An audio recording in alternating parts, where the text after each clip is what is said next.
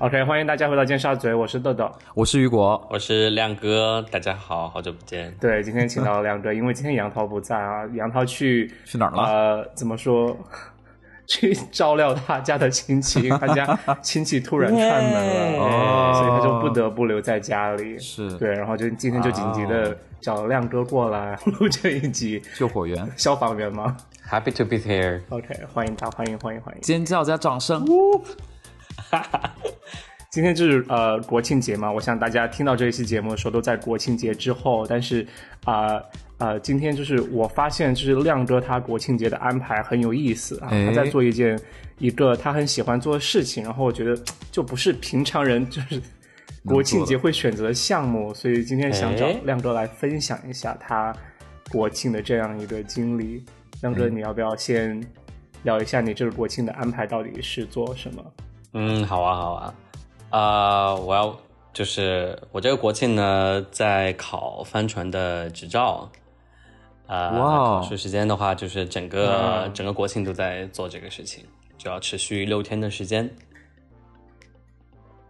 哇，啊，那你考帆船执照是是有了帆船执照才能去，就是说航海还是什么的吗？我要啊、其实航海这个事情呢，呃，也不是什么，就是首首首先啊，我觉得它不是一个新鲜事情，就是你我们其实，在朋友圈能看到很多网红们，对吧？他们也一样的 坐过着游轮啊，然后呢，拍着各种 fancy 的照片。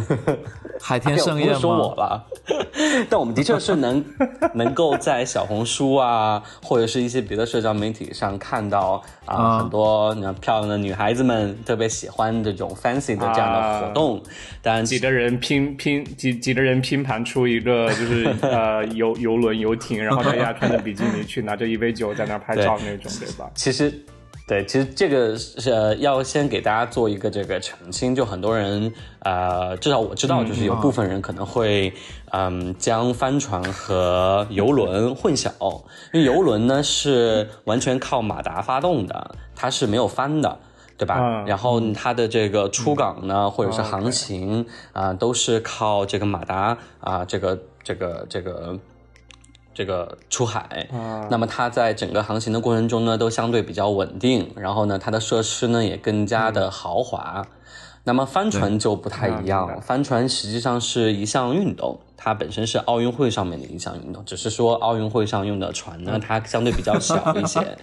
那么，呃，但帆船由于它尺寸的不一样，有这种大的和小的。那我现在在做的就是帆船啊，主要是靠帆来航行，它的动力呢就是来自于这个帆和风。对，有点像在科普哈。嗯我觉得就是你很好的在这里做了一个区别，因为呃，我相信，因为我之前都没 没没有想到，就是说，如果说到出海的话，或者航海的话，大家会想到就是网红拍照，所以你在这里，我觉得做了很好的一个澄清，因为不然很多观众听到一开始 会觉得亮哥我们是在说穿着比基尼去在甲板上拍照，但是你刚才说的区别，其实就游轮和那个航海主要区别还是说，帆船。呃，一个是那个呃对，主要是船的一个动动力驱动方式驱动不一样，方式还有一个就是说帆船主要是运动嘛，对不对？对，嗯因为它要实时的需要人去操作，所以其实帆船呢，它啊、呃是一件相对比较累的事情。虽然现代的帆船呢，的确有一些比较舒适性、舒适性比较高的，对啊，非常非常的累。就比如说我之前远航，是因为你要要去怎么操纵它呀？哦不是不是风在吹那个船吗？啊，你说说说的很对，对，风的确是吹的这个船，然后呢，看似你自己好像不用太做很多东西，但其实帆船是一个非常复、非常非常复杂，而且要求团队合作的这样一个事情。那当然，我指的是这种相对比较大的帆船啊，比如说四十尺、呃四十尺或者五十尺到六十尺这种大中大型帆船，那么他们一般都要求可能有好多个船上绕口令，对，然后每个船员都有不同的这个角色。那么从舵手，也就是掌舵的人，到前面的料手，也就是控帆的人，还有瞭望的人，那么每个人都是各司其职然后根据这个 根根据这个风的这样一个情况，你知道大自然的风实际上是很就是多变的，嗯对吧？然后呢，海上的这种气候有蓝天白云，那个啊、晴空万里啊、水波非常平静的时候，但当然也有这个大风大浪的这种时候。那么在每种情况下，你对这个啊帆的这种控制，就决定了你的船的这样的一个驶行的这个方向。那么控帆这个过程呢，实际上是很累人的，因为帆其实是一个很就是当它受了力之后，它是很重的，所以说啊、需要一些比较就是强壮的。啊、或者是有劲儿的人，这个啊、水手们去操控它，所以这就是我把它称为一个运动的这样一个原因。哦，所以你你在你以前的团队经验当中，你是属于哪个角色？因为很想知道你你大概在你的团队里面，就是大概是怎样一个和这个另外的角色是怎样的一个合作的一个状态？因为说实话，就是呃，我不太了解团体的运动，嗯，嗯那。呃，我很好奇，就是说，比如说，那舵手就是只是在转方向盘嘛？然后呃，瞭望的人那只是在看看看看前面，还对，其实是怎么样？大概是一个这样的对的方式啊？对，如果你就是把就是只看名称来看的话，它名称其实已经就指向性、指指向了一定他要做的一些事情。但谁去做什么事情呢？如果是啊、呃非比赛的这种情况下，比如说我们可能是好几个朋友，那么我们环一个。啊、海南岛，或者是做一个这种几天的这种远航，角色实际上是可以互变的，因为每一个上船的这样的人呢，他其实或多或少都有一定的这种能力的积累，或者是航海知识的一个积累。那他可以去啊、当舵手去操控他的这个方向，他也可以去当料手去空这个帆。但这个整个啊、行程过程中，大家一般会都会去轮岗了，然后呢也会去根据这个对，根据这个你的身体的一个状况，然后去进行这个调整。因为其实航海，刚我刚刚有提到是一件很累的事情，特别是远航。远航的话，睡眠时间是很少的，所以大家这个身体的这个情况不一致，那你可能做的事情就就不太一样。一般来说，掌舵是相对比较轻松的啊。嗯嗯，所以相当于其实还是说，就是说一个航海员的话，他一般还是要具备多项技能来应对，就是说可能团队里面另外一个人他可能受伤啊，或者他不能执行他的任务，然后你能替补上去。就我觉得从这个角度上来看，它也是一个团队的一个活动。对，从这个专业培训的这个角度来说，就是我们接受的培训知识都是一样的，所以说无论你是在船上扮演什么样的角色，但你一旦只要是踏入了帆船这样的一项运动，那么你就是会默认为你应该什么知识都是都都是会的，或者是具备一定的这样的一个帆船的知识，所以轮岗这种问题的话是没有什么问题的。就是刚才说了一下，就是解释一下这这项运动大概是什么。我想回到一开始哈，就是整个节目一开始，我觉得我忘了问一个问题，就是说，呃，可能普遍大家都知道，可能坐游轮就是可能是一种奢华的或者很呃比较豪华的享受哈。但是那呃帆船出海的话，豆豆，我这个时候要是一个要什么样的纠正你一点就是游轮是游轮，游轮是非常非常哦大的。游艇啦，游艇，我们不要说游轮啦，好啦其实 就是这样说吧，就是是说，相对于相对于我呃，相对于网红坐游艇出海拍照，嗯，帆船的乐趣对于你来说是什么？或者为什么你会选择可能啊、周末或者呃国庆节的时候来做和帆船一些相关的事情？它到底带给你的快乐到底是什么？就是你的享受在哪儿啊？啊，这个我觉得每个人可能对这方面的定义都不太一样，但我相信大家都会 share 一些共同的点，就是他首先是一个爱大海的一个人，大海就是一个驱动力，让他不断的去涌向这一片 大海是一个人吗？对，就是他是，对他他 也是一个人，他就不断的在很像我英文听力就是就是上，就是就是在这个大海中去，就是那种成成为这样很嗯嗯，就是茫茫中的一个小点。对，这他他有这样一个吸引力，我相信水手们都是喜欢这样的一个事情的。呃，因为帆船的话，它呃跟游轮还还跟跟这个我们刚刚提到游艇啊什么还不太一样，帆船是可以跨洋的。对吧？我可以靠风，因为风是永远都在的嘛，所以就表示我的这个动力永远都会存在。所以很多跨洋，大家都是用帆船去跨洋。那么在漫漫无际的这种海上，哦那这种生活实际上是比较枯燥和乏味的，而能够推动这些人不断的去奔赴。啊、海洋，我觉得就是大家就是简单的对海洋的那种热爱吧。我我自己是热爱海洋的，啊、有这样对海洋的一个热爱。对，那那帆船运动当中，你其实也我我猜，因为我没去过，但是我猜想应该会挺放松吧，因为毕竟你你是和大自然的一个，就是说在大自然当中可能待待两三天，说大自然就海洋吧，对，就说能让你短暂的，就是呃离开就是平时的都市里面的生活，应该也会有身心上的一个比较放松的感觉。是啊，海上的经历是的确会让你得到放松。就是我们像提到的什么啊、满天的繁星啊，这种壮丽的日落呀，还有日出啊，这种东西都是非常非常常见的。对，所以晚上是不能睡的吗？就是晚上也要一直晚上吗？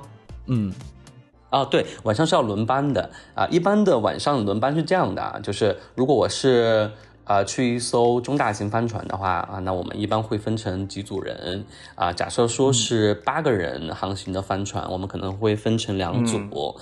那么这两组人呢，晚上的啊、时间安排是三个小时轮一班，然后白天的话就是自由的，根据你想休息你就休息。大家因为每个大部分的人都是在这个甲板上面都能够看到这样的情况。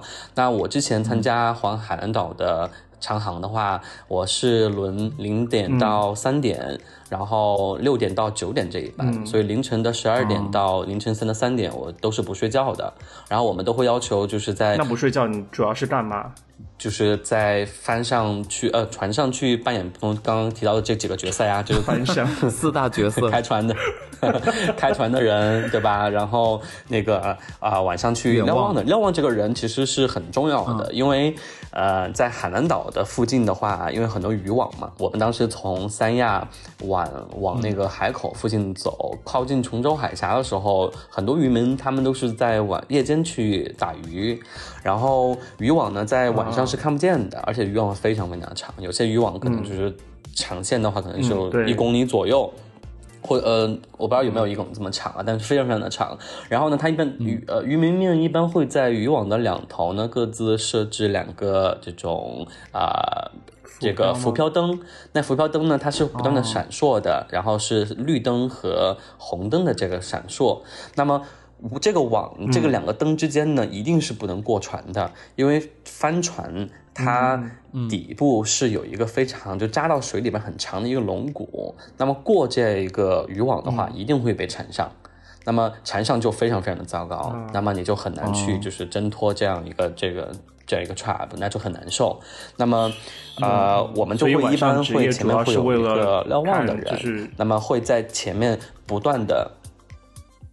呃，当然还有就是看看那个风向，因为有时候风会变嘛，风会变之后我们就会换航，因为就是帆船的这样一个航行呢，它并不像啊、游轮或者是游艇这样，它是直线的。它比如说它像它它就像开车一样，我往左拐就往左拐，我直行就直行。帆船由于是你知道风吹到帆上，把船推着走走，这个帆其实、这个船呢，其实是走的一个有角度的一个斜这个这样一个斜线走的。有一个受力的方向的。对，这样对。然后方这个帆推动这个船呢，实际上是走的一个 Z 字形，那就是它就不是一条直线，啊，所以说我们要根据啊、风向的一个变换，然后呢去调整这样一个帆的这样一个角度，所以就一定是需要人在船上去二十四小时去开着它，对啊，所以就很累，对，所以就是呃我们就是在长航的话就怪不得网红要坐游艇。长航的话，就真的是休息不好，对，很多人都坚持不下来，而且啊、有时候浪大的时候去就是摇得很厉很厉害，你哪怕有三个小时的时间去睡觉，你也很难去休息好。那你们航海的时候有发生过什么有意思的事情吗？我印象中最深的其实是你之前有提到，就是说其实航海的时候。就是说，呃，因为待的时间很久，但是呃，生理上的需求就不太能被，就是说完完美的照顾到。就比如说，呃上厕所就是不太好上厕所啊，这个就非常非常有趣，就是趣。船上生活是怎么样的？对对对，嗯，对我觉我觉得豆豆豆这个影子引的很好啊，就是航海呢，它有好的一面，有不好的一面。那么不好的一面，当然我我其实也不能叫不好我的主持能力不需要你评价。就更多是说评价主持不方便的一面吧。那不方便里面就包括生活，不方便。对嗯，那么比如说海上的话，上厕所是个的确很麻烦的一个事情，特别是长航。那比呃，主要的原因是因为你知道翻长航是指多少天的航班啊？长航就是航航线航线航班。长航就是两天以上吧，就是我可能会把两天以上的，就是当当然两天也挺短了，就是可能三天左右，三三天以上，对吧？天啊，两三天不拉屎不行啊。嗯，没有说你不能拉屎啊，拉到海里吗你是可以的，是这样的，就是帆船呢，中中大型帆船它是有洗手间的，它的那个船舱里边哦一般会配备两到三个卧室，然后也会配备两，就是一到两个洗手间啊，就是一般、我我我棒我这样指的是可能四十到五十尺的这样的帆船，基本上都有这样的一个配置，嗯，那就啊足就是具备了一定的长航的能力。那么这个上厕所呢是比较艰难的一点，就在于帆船啊，它是艰难。对，帆船主要是你知道，帆是很大的，它其实帆是要比你的船身要更大的。那么，因为啊它帆就是船的发动机，对吧？它为了去兜住这样的一个风，它就需要非常大的面积。然后，那么这个面积受力，这个这个帆受力之后呢，它就会把整个船身往一边去倾斜。所以，当我们在跑，比如说啊静音风，什么叫静音风呢？就是风如果从我的船头正面的吹过来，那么我的左右两侧四十五度角都叫静音风的这样一个位置。那么风吹过来之后，一定是有斜度的。那这个大的这个斜度呢，会导致船身去倾斜，倾斜的角度最大的可能会到五十度。只要六十度，甚至都有可能。就是啊、如果是在横风的这个情况下，那么整个帆完全受力又绷紧的这个情况下，整个人在船上是没有办法站直的，你是完全是这样，身体就就相当于如果我站在对，你就啊、你跟就相当于我在平地站在是完全甲板上，然后我就会斜六十度。非常非常斜，哦对。然后所以所以你整个身体就是倾斜的，对。然后你就可以想象一下，虽然有厕所，然后那个马桶也在那儿，但是那个姿势就嗯，你可以想象一下，就不太那么的。雅观，然后呢，你就会要求有一些特殊的一些训练，让你去在这种高难度姿势上面能够拉出你的 排泄物了。真的吗？对啊，就就天哪！然后这种这种情况下还是正常啊，就比如说我们在航行有风的时候，对吧？它这种是、一般在航行有风的时候，船是相对比较稳的，它虽然有斜度，但它还是稳的，至少。但有时候在风比较小、浪又浪涌又比较大的这种情况下，你整个船都在摇晃，那你那个马桶的水不喷出来就已经算好的了，你还别说你在那儿能够正常的上厕所。对，天哪这个就是上厕所可能不太方便的一点点，对。所以大家都会憋着，对吗？呃，我觉得就是两天的话，可能大家会憋着；一般三天的话，那肯定是还是会上厕所的。因为其实正常的这种长航的话，比如说我要跨洋，或者是怎么样啊、或者是我要就是走很远的距离，比如说从中国的青岛，然后沿着那个。岸边往南走，去什么深圳、澳门，有人去越南、泰国，那就是十几天的航行。那十几天航行的话，假如说你不靠，你肯定是要在是船上去解决你的这这个呃个人的这种问题的，对吧？对对，我我想问，我想问有信号吗？那上面就去了海上还会有信号吗？哦，没有，一般在靠近岸边相对比较近的距离的时候会有信号，比如说我远远的能看到好像那儿有房子啊，可能我这个时候可能会有一个三 G，海市蜃楼甚至可能没有，它没有什么，对，我要海市蜃楼话就肯定没有一个虚拟的信号了。信号塔，那可能就是有一点非常微弱的这种信号，非常微弱的信号。对，大部分的时间是没有信号的。那你们不用什么 app 来辅助你们出海吗？哦，有啊，我们有航海的这个地图。航海图的话，我们又会它我们会提前 load，就是装到那个 iPad 上面，哦哦哦然后 iPad 上面就会、哦会会、非常清晰的告诉我们我们的船在哪儿，目前海事的这个情况是是什么样子。哦然后船舱的底部呢也有对讲机，也有那个卫星的这个信号器。那如果是真的是要跨洋的一些选手呢，他们都会在这个船上去备这个卫星发射器的，那就是会有网的。你看，其实你如果看 YouTube 的话，会有一些跨洋的 YouTuber，他们其实虽然人在大洋上、大太平洋上，但他们还是一样的在 update 他们的 information 啊，update 他们的 status。对，那如果没有手机，怎么打发时间啊？打发时间就看看大海，看看蓝天，然后如果你不晕船的话，可以看看书。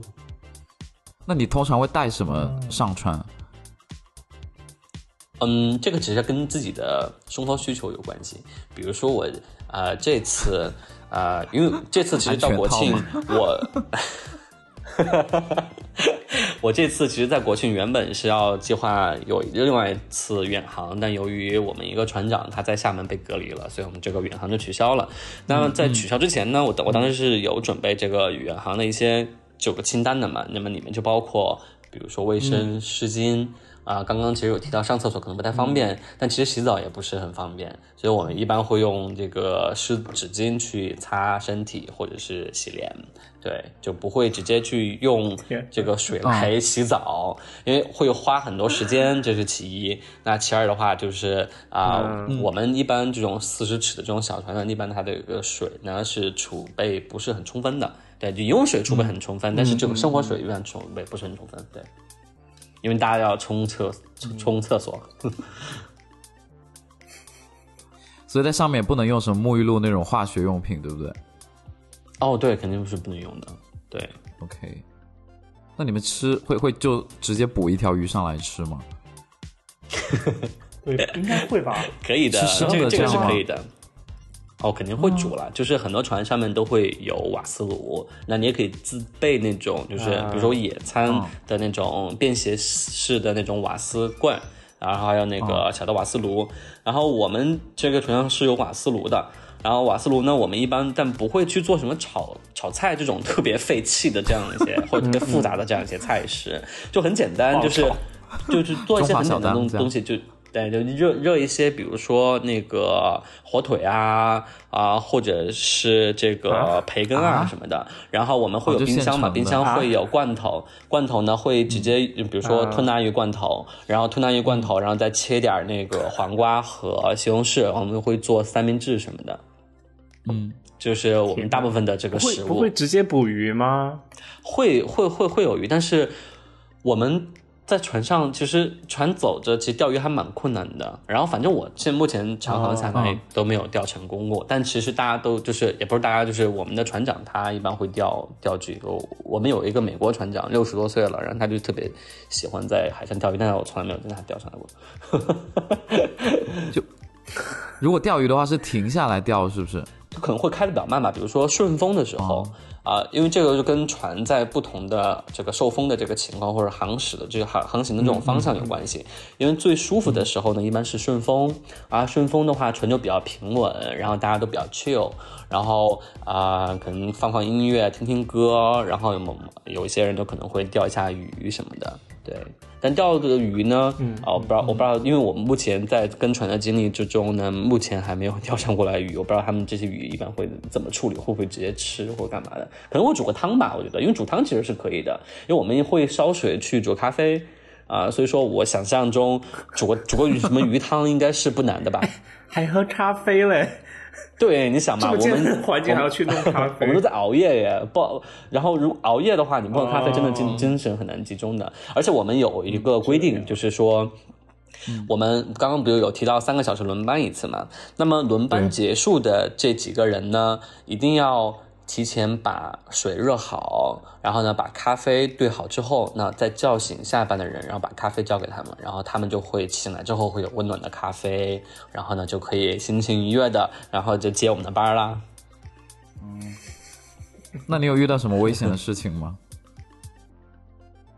对啊，就是海上这么危险，还是有的，还是有的。嗯，但不过我觉得每个人对一个危险的定义不太一样啊。比如说我刚刚提到的这个，呃，四十度角啊，五十度角啊，这种这种非常斜的这样的一个一个站姿，很多人就觉得很很害怕，因为甲板上，因为甲甲板上它围挡的东西，它并不是那种叫实心的，它只是几条这个绳索，对吧？然后去去去去拉着，可能会掉进海里，对吗？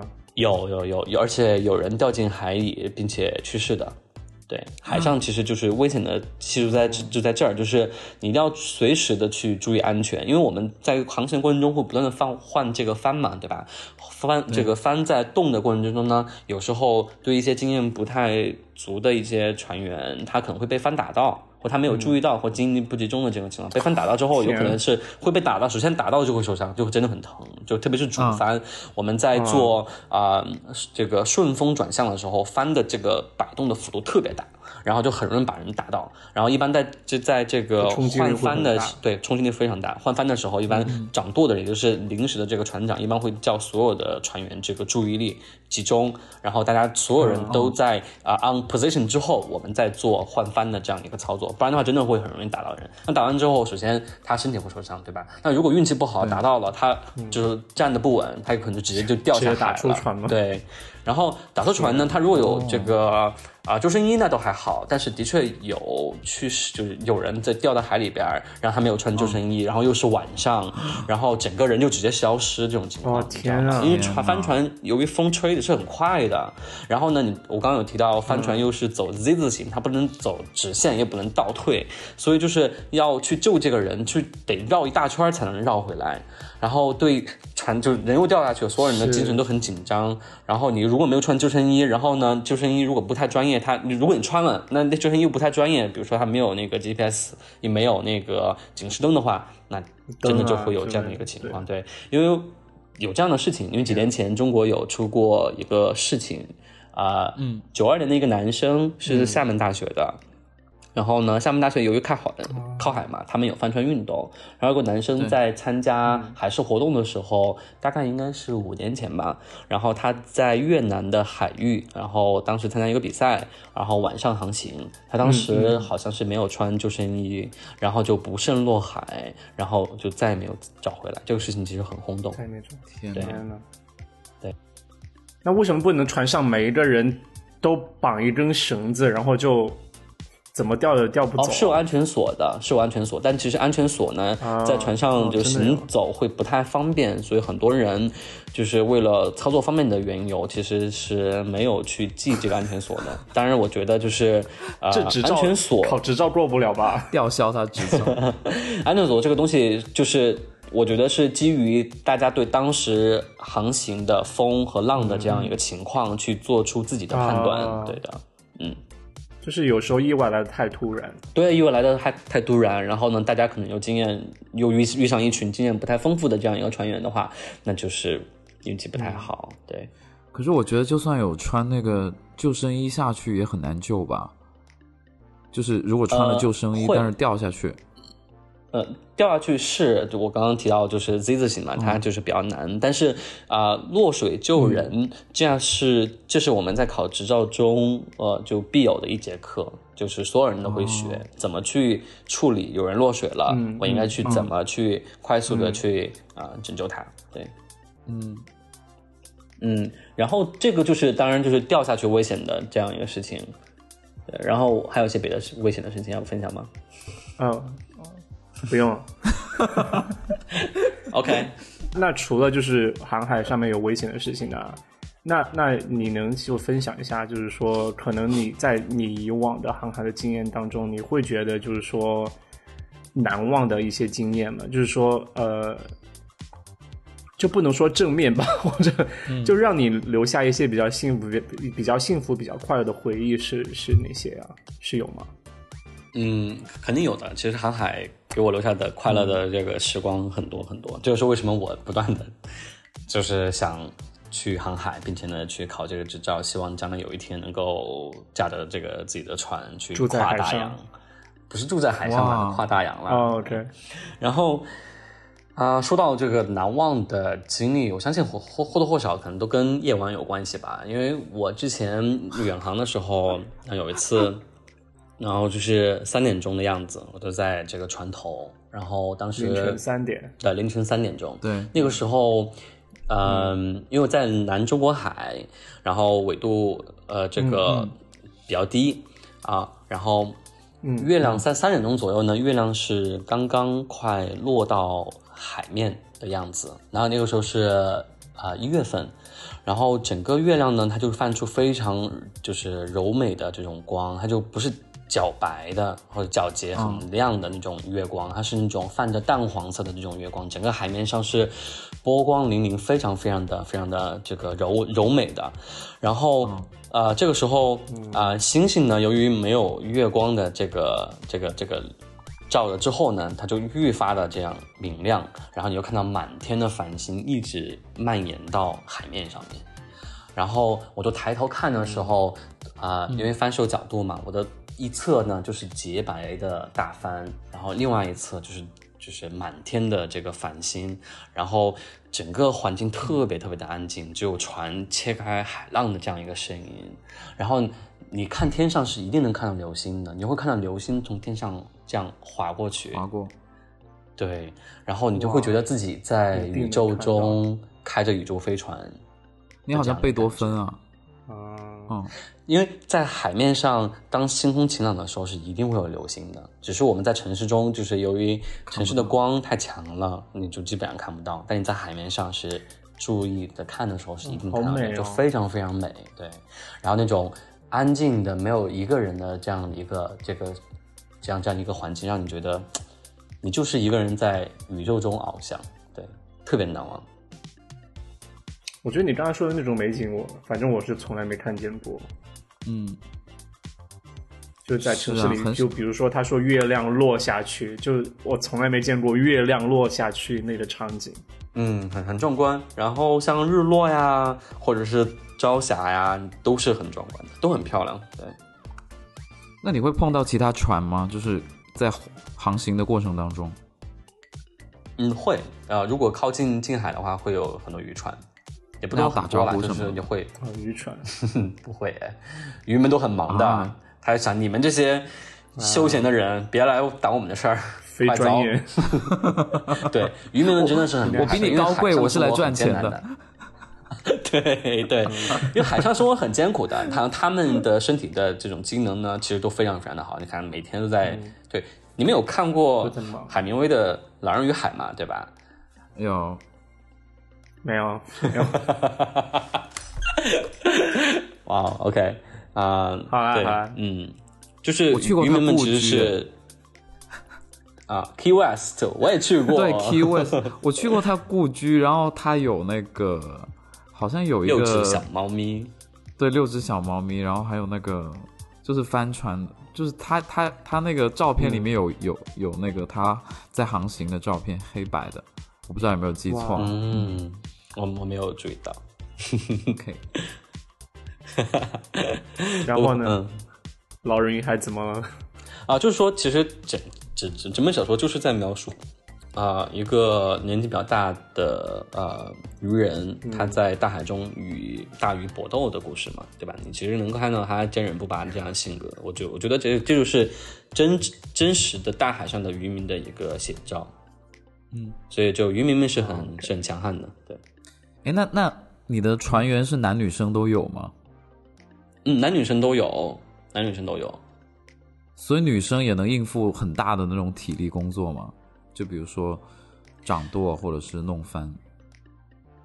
嗯，有的。我之前有一次远航，然后同行的是一位女士，然后她已经五十岁了，然后呃一一位中国女士啊，并且呢，她在和我就是在参加这个远长航之前呢，她曾经跨过大西洋，就是帆船。哇哦，跨过大西洋，她参加过一个帆船赛，那个帆船赛叫克里伯帆船赛。然后克里伯帆船赛是一个历时十一个月的环球的比赛。然后他参加了第一段，从伦敦出发，这么久跨大西洋到南美一个月的时间。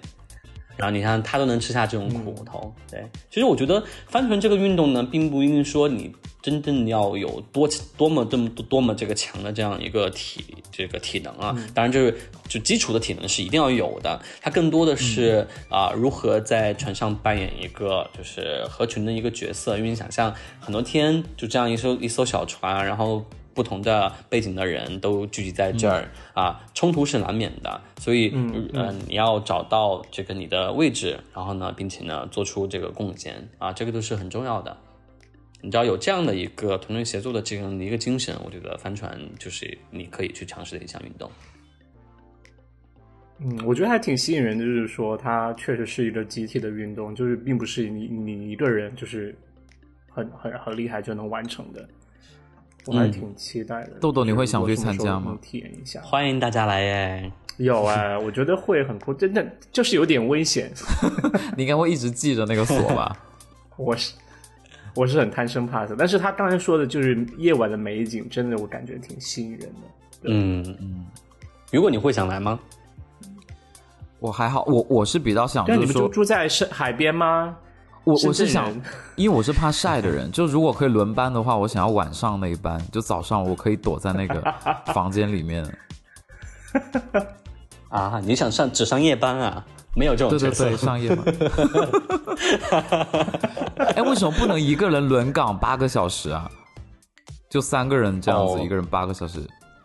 这样是不行的，因为你知道为什么吗？就是海上是很枯燥的，你的东西你你在茫茫大海上，周围什么大部分的时间是什么都没有的一个情况，然后你很容易就是进入一种精神涣散啊、就是注意力不集中的这样一个状态。所以说，大家要不断的就是去交换交换，然后并且呢互相去聊天啊，啊、有些互动啊，一些游戏啊，对吧？有时 有时候我们会做什么诗词接龙大赛呀、唱歌呀，这种 这种娱乐活动，对，真的这个挑战很高，挑战特别高的，就是你说一一句诗，比如说那个这个。什么？我 床前明月光说诗，我突然一句话都写，突然想不起来床前明月光，那么啊，光是什么？你就要接一个，就就就是这样，大家就是这样来接，你知道吗？就就可以玩这种非常无聊的游戏天。，不用想，我想不起来。对对对对对对对，哎，我真不的想不要想了，出来。雨果。我有一个弟弟，他是他是学这个专业的，他是做海员的。然后我大学就是他，哎，在三亚吗？他大一的时候，在呃不是他在湛江，但是离三亚也蛮哦近的。对，他是做海员，然后他他大一的时候，我给我没有什么礼物给他嘛，因为我想他他读大学，我就给了他一本 Kindle。然后他说，就是上海，就是出海的时候，真的最需要的就是那个 Kindle，就他一直看那个书，不然也没有别的事情做。电子书，对对对，哇哦，你送了一个很棒的礼物。感觉是哎，是因为其他也没有信号吧应？该嗯，对啊，没有，基本上对是没信号。对，你肯定是没有办法玩游戏了。你可以哦，可以玩单机游戏，但是就是我感觉在船上离电子设备这个东西真的会很远。那会爱上电那个爱上船员吗？岸上的船员什么意思？会爱上就是会不会爱上船员啊？也、哈，嗯，应该不会吧？大家都很臭哎。啊，哦，我我刚才其实一直在脑海里面在想，就说虽然他刚才描述的夜景真的很美，对啊但是两个人就应该海上会有各种舌吻啊腥臭味，就是又有海的 海的味道，又又有身体没洗澡的味道，就真的很，嗯，我觉得味道应该很重口才对。就鲱鱼罐头的味道。好了好了，那这一期就是这样了，就非常感谢谢谢亮亮哥来分享他就是帆船和航海的经历。大长见识。嗯，不客气，欢迎大家加入帆船运动。对，然后如果大家喜欢这期节目的话，也欢迎评论，然后订阅，然后分享这期节目。啊、然后这期就是这样，我是豆豆。我是雨果，我是亮哥，拜拜拜。